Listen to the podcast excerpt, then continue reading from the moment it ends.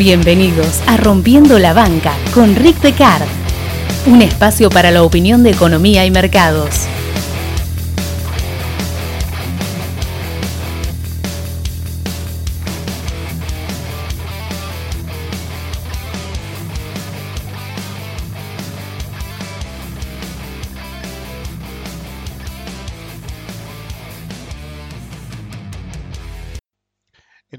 Las inversiones el conocimiento es poder, ciertamente, pero igualmente clave es saber qué hay que mirar y cómo, y si de ese análisis se pueden sacar conclusiones operativas o no. Una frase muy conocida en Estados Unidos es smoke and mirrors, humo y espejos, en alusión al mundo de la magia y el ilusionismo. Esta frase hace referencia en el mundo de las inversiones y la economía a la manipulación de los hechos, ya sea oscureciéndolos o embelleciéndolos para ocultar la verdad de una situación con información que dé una impresión errada o es simplemente irrelevante. En nuestro análisis siempre deben primar los hechos y el sentido común, lo he dicho siempre. Si no es así, las conclusiones serán erróneas, ya sean las nuestras propias o las que se ha intentado imponernos y nosotros hayamos aceptado. Si se trata de imponer una visión para influenciar nuestras decisiones y nosotros adoptamos esa visión, estamos en extremo sin brújula. Y la supuesta realidad puede derribarse como un castillo de naipes, ya que no era tal. Bienvenidos al episodio número 134 de Rompiendo la Banca. Permítanme esta semana ser su guía en un mundo que debería ser acerca de la realidad, pero la mayor parte de las veces es una ilusión. Si hay una rama de, llamémoslos, analistas de mercado, por ser amables, que vive en un mundo de ilusión, es el de los analistas fundamentales. La gran mayoría de este nicho se la pasa obsesionado por los números de las empresas, en realidad por los balances en general y por sus supuestos estimados, sean propios o ajenos. Si hay un nicho permabull por excelencia es este. El problema es que comprar ilusiones, smoke and mirrors de las empresas, los compran, los procesan y generan más humo propio, creando una neblina en lo que todo es posible pero nada es real. El verdadero análisis fundamental no es analizar un balance, eh, estimar los números de la empresa, lo haga un mega think tank de mercado o lo haga un analista en solitario. El verdadero análisis fundamental es analizar la macroeconomía de un país, su momento en el ciclo, esto es crítico, y recién ahí comenzar un análisis sectorial que permita elegir inversiones potenciales, sean operativas o no las conclusiones a las que lleguemos. El análisis fundamental se basa sí o sí en análisis de hechos, hechos y de viabilidad. Los hechos actualmente son, hoy Argentina es insolvente, tanto en capacidad de pago como en perfil de vencimientos. Argentina no tiene acceso, ni podemos suponer que lo tendrá en el futuro inmediato, al mercado de capitales para hacer frente a esa situación. El país está en una crisis económica extremadamente seria, con el tipo de cambio débil, inestable, bajo consumo, prácticamente nula inversión, más bien un proceso de desinversión eh, y desindustrialización, perdón, y un proceso inflacionario feroz que no se espera, y esto es ya la ilusión, hasta la perdieron los oficialistas, ya no se espera que disminuya en un futuro próximo, y lo dicen mismo desde el gobierno. En ese contexto, tenemos un gobierno cuyo único plan, por llamarlo de algún modo, es esperar sin hacer nada, mientras permite alimentar el proceso inflacionario y, toma medidas que perpetúan la situación compleja que ya tenemos. Mientras que el único plan es repetir hasta el cansancio y hasta el hartazgo que se va por el buen camino, por el camino correcto, por el único camino.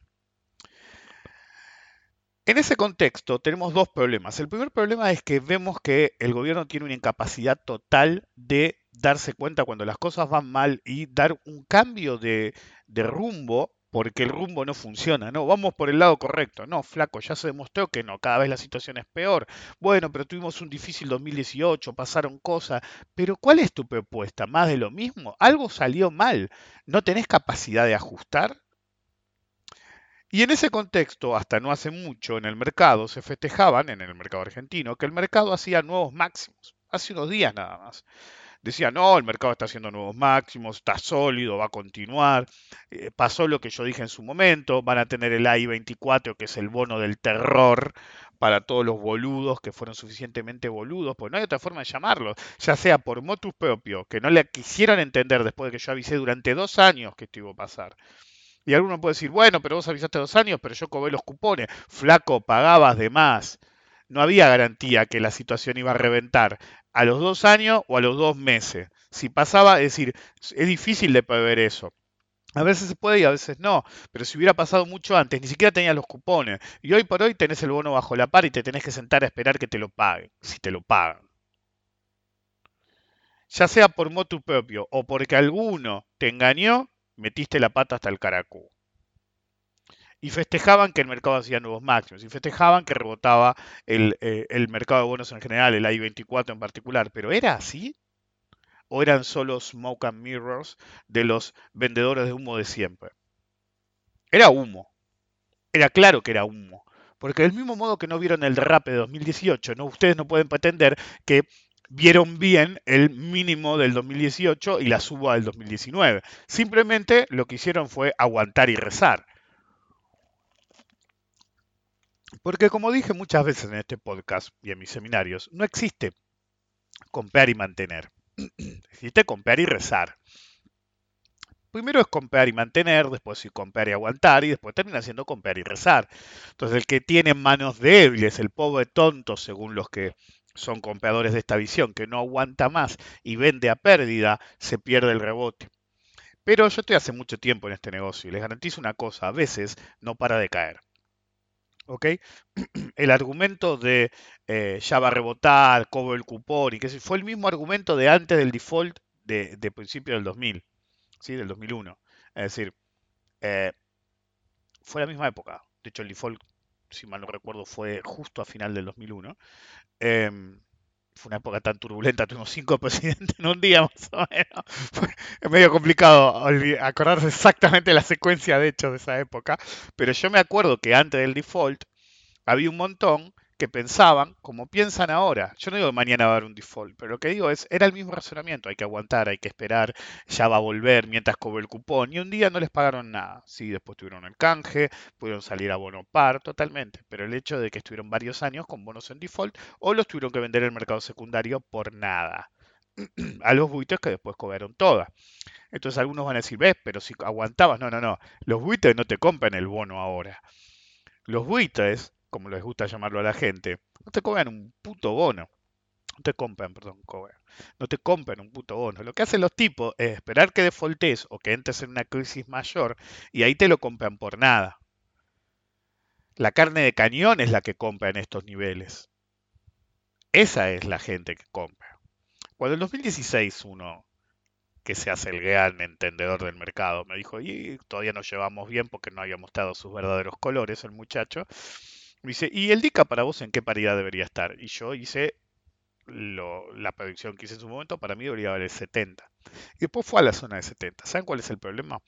El DICA tenía que valer 70 de paridad, esto ya lo he dicho varias veces, en esa situación, no en esta. En esta debería valer menos todavía. Porque Argentina es insolvente y no tiene capacidad de pagar ese bono.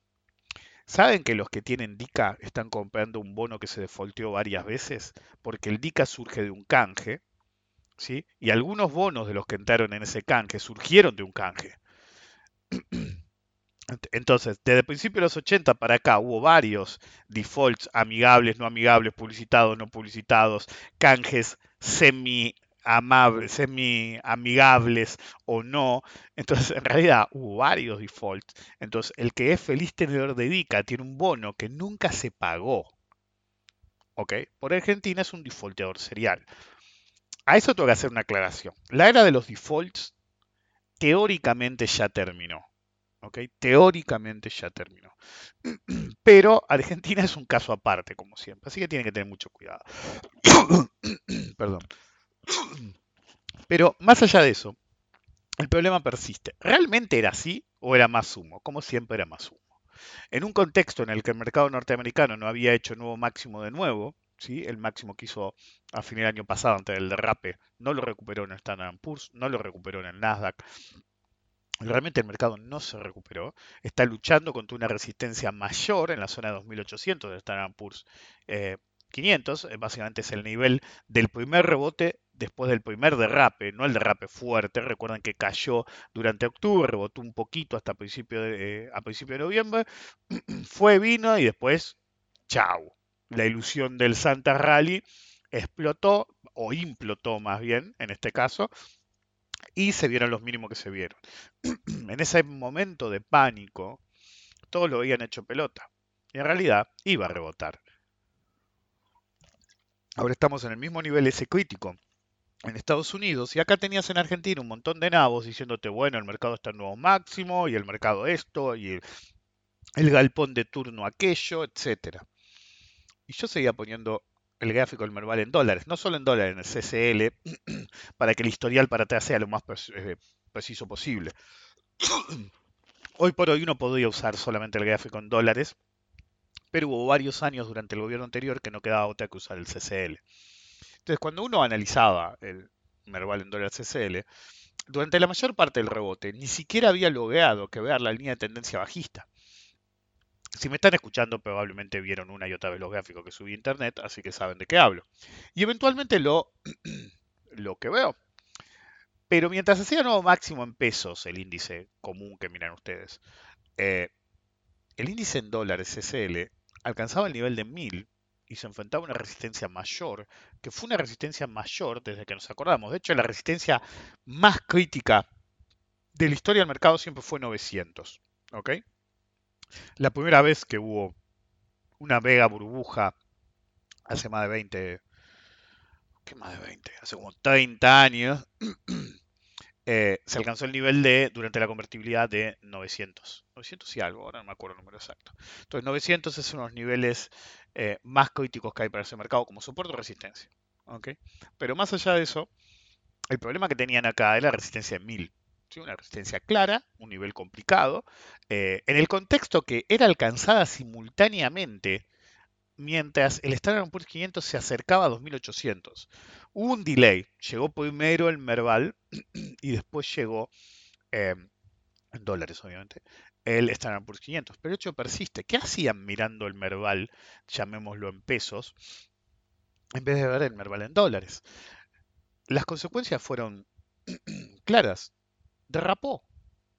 Hoy por hoy están todos rasgándose las vestiduras de nuevo con el Merval en dólares que alcanzó el cierre el viernes 8.43. Es decir, estaba en mil hace unos días. Si quieren me fijo la fecha. Fue el, el día del máximo, fue creo el 5, 5 de febrero. Miré así nomás, pues estoy lejos, moví el mouse. 5 de febrero más o menos en esa época. Entonces tenías el enfrentamiento a mil y algunos decían sí, porque me parece ya cortó la línea de tendencia. Es decir, estás contra la resistencia a mil, flaco. ¿Qué estabas mirando? ¿Qué estabas comprando el humo que te vendían? Hace muchos años, muchos años, cuando era muy chico, había leído una, un artículo sobre las ridiculeces del arte moderno. Hace no muchos años, un grupo de críticos que inventaron el concepto de radio, de radio, de mm, arte moderno, abiertamente dijeron que cuando algo les parecía una basura, empezaron a llamarlo arte moderno como un chiste y convirtieron eso en un monstruo. eso es literal, búsquenlo en internet si no me caen. Em, y en una de las cosas que había leído hace años, había un tipo, un ladrón, creo que era italiano, que había hecho una obra de arte, ¿sí? como Homero haciendo arte externo. Bueno, había enlatado su propio excremento y el título se llamaba Merda de Artista. ¿Ok? Y lo vendió por mucha guita. Yo se lo contaba a todo el mundo, qué sé yo, pues yo había visto una hacía años en una exhibición. Eh, se lo contaba a mi mujer. Me acuerdo que una vez estábamos en Milán y fuimos a un museo, que normalmente no vamos a los museos de arte moderno, pero fuimos al Museo del 980 y fuimos, y en la última parte de la exhibición, mi mujer estaba mirando por dentro y le dijo, venía acá. Y estaba, creo que era el número 62, porque vendió bastante, se ve que iba mucho al baño. Decía, merda de artista, y creo que era la número 62 la lata. Es decir, eh, ¿qué estaban comprando arte moderno? ¿Arte externo? ¿No es mejor comprar hechos, analizar hechos mejor más que comprarlos? Y si yo tengo el Merval en dólares contra la resistencia de 1000 en un contexto de debilidad del tipo de cambio, un proceso inflacionario feroz, una economía en crisis, un gobierno que no está a la altura y que no piensa hacer nada, ya no mostró, es decir, se están acercando las elecciones y el único argumento que usa el gobierno actual de Argentina es simplemente pararse y decir, vamos por el camino correcto, es el único camino. Es decir, ni siquiera para las elecciones tenés un mejor argumento. ¿Y ustedes miraban el índice en pesos? ¿Y le creían a los boludos que se equivocaron 7 millones de veces con volvió el carry? Y el carry, es decir, es decir, analistas que, sí, PhD y toda la mar en coche, que te decía, o no tan grosos, pero eh, que te decían, no, no, volvió el carry, voy a poner un porción de, de la posición máxima posible en exposición en pesos, y el dólar estaba en el piso de la banda, si creen que existe, debajo de hecho, y los tipos decían volvió el carry. Le sube fuerte el tipo de cambio unos días después, afloja un poquito y ya están de nuevo, volvió el carry. Esto ya lo he hablado. Es decir, ¿y ustedes siguen comprando el humo de esa gente? ¿Ok?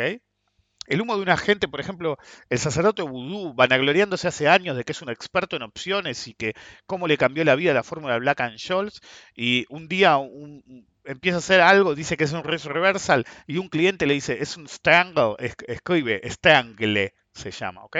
Entonces en el chat, me mandaron el audio, debe haber dicho S-T-R-A-N-G-L-E, strangle, ¿ok? Y el tipo que habla inglés perfecto porque vivió en Estados Unidos, dijo Stungul. Stungul. Y después de decir Stungul, el argumento por el cual no sabía que era un strangle, la estrategia que él mismo había puesto en un Excel, era, saben cómo es, ¿viste? me dedico a estos bichos hace años, pero eh, esto decía el sacerdote vudú, pero em, las estructuras de opciones, nunca me acuerdo los nombres, estructuras y otro día lo volvió a decir. Es decir, ni siquiera sabe decir estrategias. Dice estructuras. Ese es el nivel de vendedores de humo que tenemos en Argentina. Es decir, un tipo que no está a la altura de haber terminado la secundaria, pero insiste que tiene un PhD. Quiero creer que más de uno debe haber chequeado que este muchacho tiene un PhD, porque la verdad estoy para llamar a un par de conocidos que tengo en la UCLA y decirle, che, loco, tenemos uno acá que da vergüenza, habla mal de la universidad, que este tipo tenga un PhD. Es decir, no me interesa averiguar si lo tiene o no. Llamar y decir, che, loco, tenemos un tipo acá que no sabe un carajo. Y se la pasa usando como talismán el nombre de su universidad. Pero bueno, es lo que hay son los vendehumo que hay. Y lo que ustedes tienen que aprender es que la realidad prima. Si ustedes tienen un contexto de crisis económica en un país, en su propio país, no es que estamos analizando otro país, es algo que yo ya he dicho en el pasado. Tengo muchos seguidores en España, México, Colombia, son los países que más me, interactúan. Si bien tengo también en otros lugares, esos son los países que más me interactúan. Y en México me han dicho muchas veces, che, ¿por qué no hablas de la economía mexicana? Y yo, le digo, todo bien, puedo analizar los números, puedo hacer muchos análisis, pero el tema es que no tenés el conocimiento interno de vivir ahí. ¿Ok? Entonces, es decir, no viví ahí nunca. Aunque no vivas ahora, viviste un tiempo. Por ejemplo, viví muchos años en Estados Unidos. Entonces, sé cosas que solamente se aprenden eh, viviendo en el lugar. Argentina lo mismo. Entonces, si uno vive en Argentina y ve la realidad económica, es decir, se toman un colectivo o no, un remis, un Uber, o tienen auto y van a cargar nafta, o van al supermercado, o van a un kiosco, o, salen un boliche, o salen a comer, no importa qué estrato social eh, sean y qué nivel de gastos tengan, se tienen que cruzar con la realidad, no importa cuánto autoengaño haya. Vos podés ser el tipo más autoengañado en qué bueno este gobierno que haya, pero cuando vas a comer, me acuerdo del primer tomando con Decar pagamos 360 pesos, 400 con pepina, creo que había sido 410 con pepina, la última vez pagamos 1300. Si el primer tomando con Decar fue en el 2016, es decir, en tres años ir a comer nos cuesta muchísimo más que antes, ¿no? De hecho, 1.400 creo que fue el último. Entonces, no importa qué hagas, ves el proceso inflacionario, te pega, por más que tengas resto a morir, por más que tu, sueldo suba a la par de la inflación. ¿sí? Ustedes están acá, viven acá. Entonces, en ese contexto que ven que la situación está mal, ¿ok? no hay otra forma de decirlo, está mal. Argumentalmente me pueden decir que está mal por la herencia, por el gobierno anterior, es decir, ustedes pueden decir la culpa de Macri, la culpa de Cristinita, la culpa es de Perón, la culpa es de los de facto, la culpa es de San Martín, la culpa es de Solís, la culpa es de Colón y por qué carajo descubriste América, no importa, ¿ok? Usted le puede echar la culpa a cualquiera, pero la realidad es una. Ese es mi punto hoy. Vos no podés escapar del hecho de que Argentina está en una crisis. No importa quién le eches la culpa, es intrascendente. ¿Ok? De hecho, es más grave el hecho de que el argumento sea siempre echar la culpa en vez de decir qué vamos a hacer como gobierno, ¿no? El gobierno a cargo puede echarle la culpa a quien quiera, pero ¿qué vas a hacer vos para hacer algo para que mejore? Decir, uh, bueno, hubo turbulencia, pero estamos mejor ya, pero no hiciste nada. Ese es el capitán de barco, el que, es decir, básicamente, ¿saben qué? Nos vamos a poner en, los camarotes a comer, que yo esperamos que la tormenta pase, ¿viste? Y si es un huracán, de, no sé, un tifón clase 20, no sé cómo se clasifican los tifones, te vas a morir, flaco. Entonces, lo importante son los hechos. Y la crisis es palpable, no importa de qué trato social sean, no importa la capacidad económica que ustedes tengan, tienen que verlo, es imposible no verlo. ¿ok? Por más que no los afecte, y, a todos nos afecta porque van a tener menos capacidad de ahorro, o van a tener menos ingresos o más ingresos, pero van a tener algo que les va a gatillar que estén un poco peor, aunque sea marginalmente. Entonces a todos nos pega cuando al país le va mal. Por eso yo siempre digo que yo quiero que al país le vaya siempre bien, a todos le vaya siempre bien, porque si a todos nos va bien, a todos nos va bien, en mayor o menor medida. Entonces, si ustedes están en ese contexto, y eso voy, y sean del país que sean, cuando uno vive su propio país, está parado y ve que la situación está mal, y ve que el Merval en pesos mete nuevo máximo, miren el Merval en dólares, lo ven contra una resistencia de 1000, miren Standard Poor's, lo ven contra la resistencia de 2800, miren el mundo, es un caos, India y Pakistán cagándose a tiro, eh, China y Estados Unidos cagándose a carpetazo porque no se bancan cagarse a tiro, porque ¿qué se creen que fue la Guerra Fría? La Guerra Fría fue porque los dos eran machos, la Guerra Fría era porque eran dos cagones, agarrame que lo mato, cuando como cuando éramos chicos y algunos decían, agarrame que lo mato, agarrame que lo bajo, y te cagaba y punto. Si no decía uno, che, agárrame que lo mate. Si vos te agarrabas a uno, amigo tuyo, decía, agárrame que lo mato, es que no querías pelear. Es decir, es como lo que se putean y dicen, la vas a ligar, sí, sí, la vas a ligar, sí, la vas a ligar y no se pelean nunca. Ok, bueno, China y Estados Unidos es, y China eh, y Rusia y Estados Unidos es, la guerra fría fue eso. Fue una guerra de cagones, es decir, no se animaban, entonces se mataban entre ellos eh, tercerizando quién moría, ¿sí? entonces se metía a Estados Unidos, bueno, y se metía a los comunistas de Vietnam, ok, o de Corea. Entonces, pelea vos, yo te doy las armas, ¿viste? Y, los rusos lo mismo, voy a Afganistán, sí, bueno, los yanquis te dan armas, ok, bueno, eso es básicamente el miedo a enfrentarse uno con otro, lo cual menos mal que lo hacen, porque si no es un desastre. Pero de hecho persiste, la conflictividad mundial de los últimos tres años creció en una forma atroz. El mundo no está bien, la gente no está bien, los países casi ninguno está realmente bien. Porque la situación no es buena internacionalmente hablando. Y si a eso le, sumamos que Argentina está en crisis, vos mira el mercado, ¿qué? ¿No, ¿No ves la realidad? Entonces, número uno, analicen el país en el que viven. Me acuerdo que una vez un cliente de Venezuela, que finalmente dio el brazo a torcer, menos mal porque ya cerraron toda la frontera, qué sé yo, y eventualmente se fue a otro país, eh, tenía varios clientes en Venezuela, tengo, me, quedan, eh, me queda uno, pero en su momento eran más, pero es un caos Venezuela. me acuerdo que en un momento un cliente ha ido a Brasil y un día me dice, no puedo volver, me cerraron la frontera. No sabemos cuándo vamos a poder volver, decía el tipo.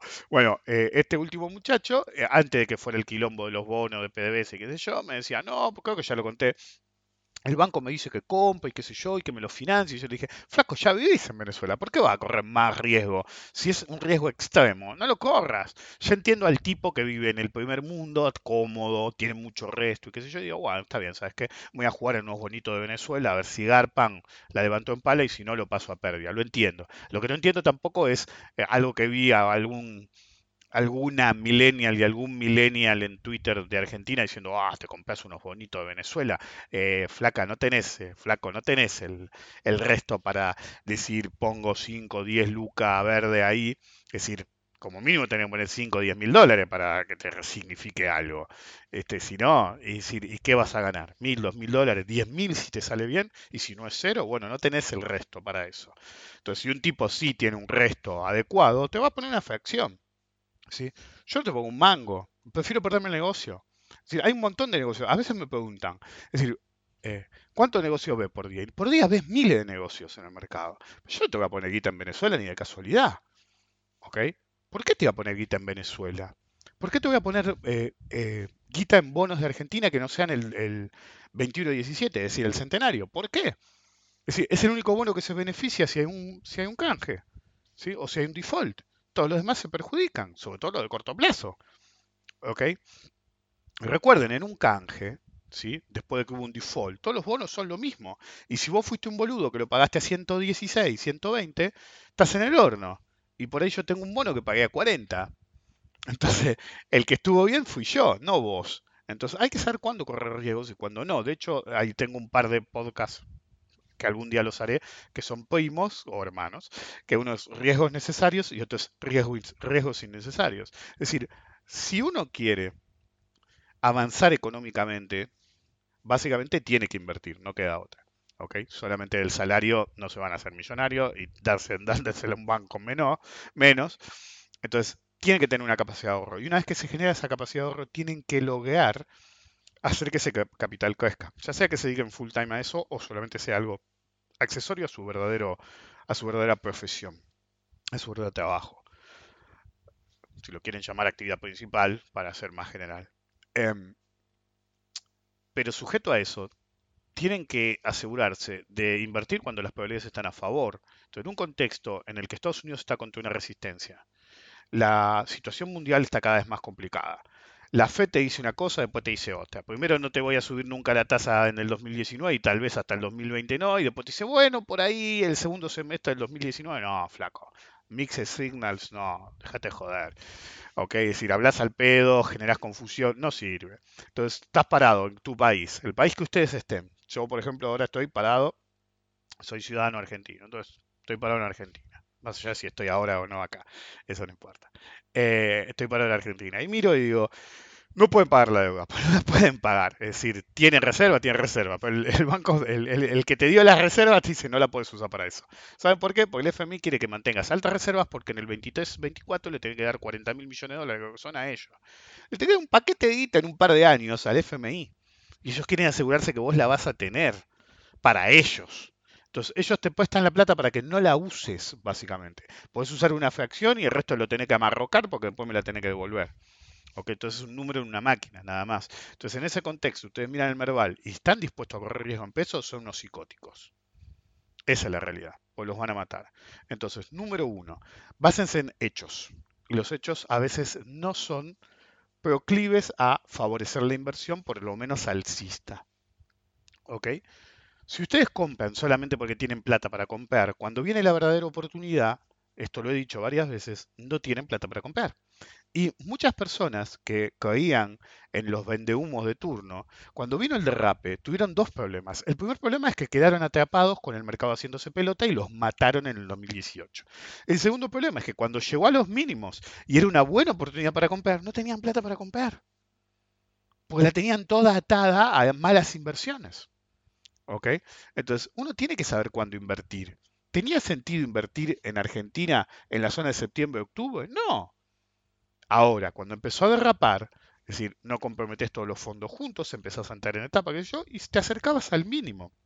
De hecho, yo lo hice en Estados Unidos, había liquidado toda la posición, casi, y había empezado a armar cuando en la última etapa del derrape. ¿sí? Y así me permitió llegar a comprar en los mínimos. Entonces, cuando uno hace esas cosas, realmente le va a ganar siempre al que cree que tiene que estar invertido siempre. Porque el que está invertido siempre se somete a todos los vaivenes del mercado y en algún momento tiene que hacer cash. Y el problema es que si haces cash, cuando te están dando una paliza, cagaste. Si te está haciendo cash cuando el mercado está en un máximo, zafaste. Me acuerdo, uno de los grandes ganadores de la crisis del 2008, creo que fue Paulson. ¿Eh? Paulson, nunca me acuerdo los nombres de los Yankees. Si me acuerdo en el momento, pero después pasa lo siguiente, el RAM se borra. Creo que fue Paulson, eh, el que tenía acciones de, Alcoa y tuvo que vender todas las acciones de Alcoa para asumir la posición. terminó vendiendo el máximo. Después si sabía a él que le importaba si había vendido todas las acciones. Lo único que quería que el sistema siguiera funcionando, después voy, compro todas mis acciones de nuevo y asunto terminado y tengo más acciones que antes o más guita, como quiera, en ambos escenarios. Si quieren ser inversores, tienen que usar la realidad a su favor, no el humo. El humo nunca va a dar buenos resultados. incluso para los vendedores de humo, que pegan todo, todo es manipulando el mercado, como puedan, manejando, y después la pierden nota. Es decir, muchos de los que después se rasgaban las vestiduras durante el derrape el año pasado, decían, no, yo perdí tanto, decía uno, uy, yo perdí tanto, mi peor año no sé cuánto, te decía otro. Eso eran los tipos que se la pasaban manejando el mercado, entonces la devolvieron toda, porque los tipos están siempre yendo de una manipulada o manijeada a otra manijeada. ¿Ok? Y van como bolas sin manija usen la realidad, usen los hechos, hagan análisis fundamental del correcto. Tiene que tener un mínimo conocimiento de economía, tiene que tener un mínimo conocimiento de análisis de ciclo. Por eso yo siempre recomiendo mi seminario de análisis de ciclo. Soy el único que doy seminario de análisis de ciclo. Y si, bien no es el seminario que menos bola le dan o que menos adquieren, es uno de los menos solicitados. En realidad es el más importante de todo. Porque cuando le preguntan, algunos dicen, no, vos tenés que pasar por administración de cartera, vos tenés que pasar por Money Management. Entonces cuando me preguntan, yo digo, mira, la gente dice que tiene que arrancar por Money Management Administración. Yo siempre recomiendo arrancar por análisis técnico porque hay que tener un mínimo conocimiento. Pero si a mí me dijeran qué seminario mío es crítico, es el de ciclos. ¿Qué de yo? Bueno, cada uno elige la rama que quiera, el conocimiento que quiera, lo que le parezca necesario para él, obvio, o ella. Pero el hecho persiste. Hay que analizar la macroeconomía de un país y a veces no requiere tanto conocimiento, requiere ir al almacén y decir, ¿hay inflación o no hay inflación? Y no digas el número que te diga el INDEC. Fíjate vos si tenés inflación en tu bolsillo o no somos 40, 54 mil millones, 56 mil millones de habitantes, hay 56 mil millones, eh, perdón, 56 millones de eh, inflaciones diferentes. Un nene que va a comprar con dos mangos un huevo Kinder, lo digo siempre, al almacén de la esquina o al kiosco de la esquina, tiene una inflación atada al huevo Kinder porque es lo que más le gusta. Entonces, si el papá le da siempre X cantidad de guita y llega un día, me pasó una vez, estaba en el almacén del barrio, vino una nena y eh, vino con sus billetes arrugados este, a comprarse un huevito Kinder y había subido el precio. Al almacenero se lo dejó igual. ¿Ok? Pero la nena, es decir, fue el primer shock inflacionario de su vida. Me acuerdo que le dijo, no, eh, no te alcanza, sale tanto. Y la nena abrió los ojos como diciendo, ¿cómo que no me alcanza? ¿Ok? Argentina te abre los ojos a muy temprana edad. Pero de hecho persiste usen el análisis realista. ¿Hay inflación? ¿No hay inflación? ¿El tipo de cambio es estable? ¿No es, no es estable? Si tienen un, país con un tipo de cambio crónicamente débil o inestable, que básicamente son todos los países latinoamericanos, todos, tengan cuidado de no correr riesgo excesivo en moneda local. Es una regla, rule of thumb, como dicen los yankees. Em, regla de pulgar. Es la primera regla. No corras riesgo cambiario al pedo hagan análisis lógico, fíjense el tipo de cambio cómo está, cómo está la actividad económica, cómo está el humor de la gente. ¿ok? Es, hasta eso sirve. Y una vez que hace eso, ¿es viable invertir en mi país, sí o no? Porque recuerden, cada uno de los que ustedes me escuchan ya viven en el país que viven. Entonces hay que tener cuidado de poner todos los huevos en una canasta. Entonces, ¿son mexicanos? Y no, pero yo invierto en acciones de México. ¿Así? Pues vos ya vivís en México y corres el riesgo de México. ¿No te iría mejor invirtiendo en Estados Unidos? Es como una época. Y voy a cerrar con esto, hace muchos años. Te ayudo a un viejo como 75 años a abrir una cuenta afuera. Te digo, no, mira, la tenía que ver en inglés, pero después vas a poder hablar en español, le paso el número, qué sé yo, bla, bla, lo ayudo, qué sé yo. Lo veo como dos meses después. A los dos meses, sí, ¿sabes qué? Compro, vendo lo que quiero. ¿Y qué tenés? Eran todas acciones argentinas que operaban afuera. Le digo, pero escúchame, sacaste la guita para no correr riesgo y son todas acciones. Y pero es lo que conozco, pero elegí otra. Es decir, yo le dije, también conoces General Motors, conoces General Electric, conoces Ford, conoces IBM, conoces las acciones que operan allá. Es decir, básicamente estás operando en dólares allá. Bueno, eso me alcanza. Bueno, eso le alcanzaba a él. Pero básicamente seguía corriendo riesgo argentino, pero mmm, un poquito, un poquito el riesgo cambiario. Así que tengan cuidado, usen la realidad, no compren humo ajeno. Usen hechos, no fantasías. igual de todos modos saben que la fantasía más difícil de quebrar es la propia.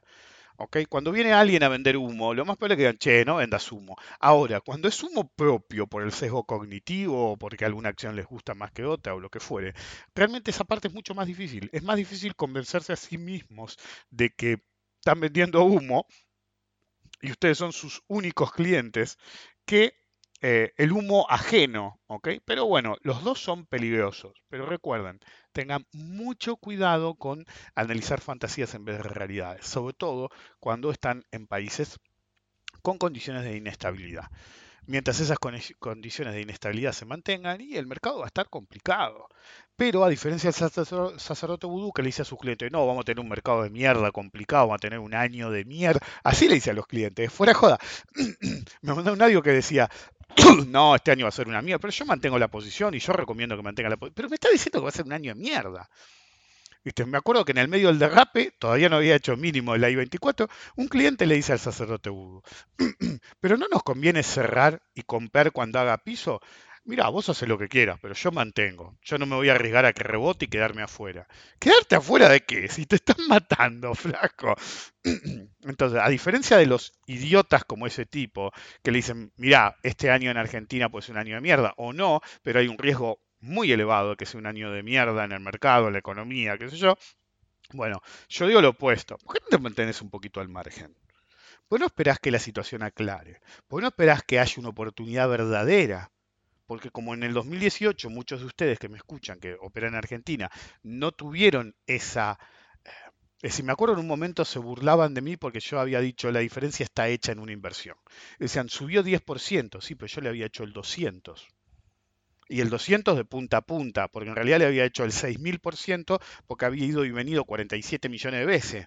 Entonces el tipo que había hecho el 15% y no lo había invertido, la acción había subido el 15%, de punta a punta, y yo lo había hecho públicamente, el que me seguía iba a ganar lo mismo que yo, eh, como mínimo 200%, entonces, ¿de qué estamos hablando? Entonces, cuando yo digo que la siga otro, es que la siga otro. Entonces, en el 2018, si me hubieran hecho eh, dado bola cuando dije que la siga otro, no se hubieran comido toda la baja y hubieran comprado más barato. Querían estar invertidos. ¿Y qué les hacía esperar un poco más? Entonces, usen los hechos y usen el principio de tener liquidez para encontrar oportunidades. Si ustedes no esperan con un poco de calle en el bolsillo, cuando la oportunidad viene, siempre se la pierden. Nos vemos la próxima.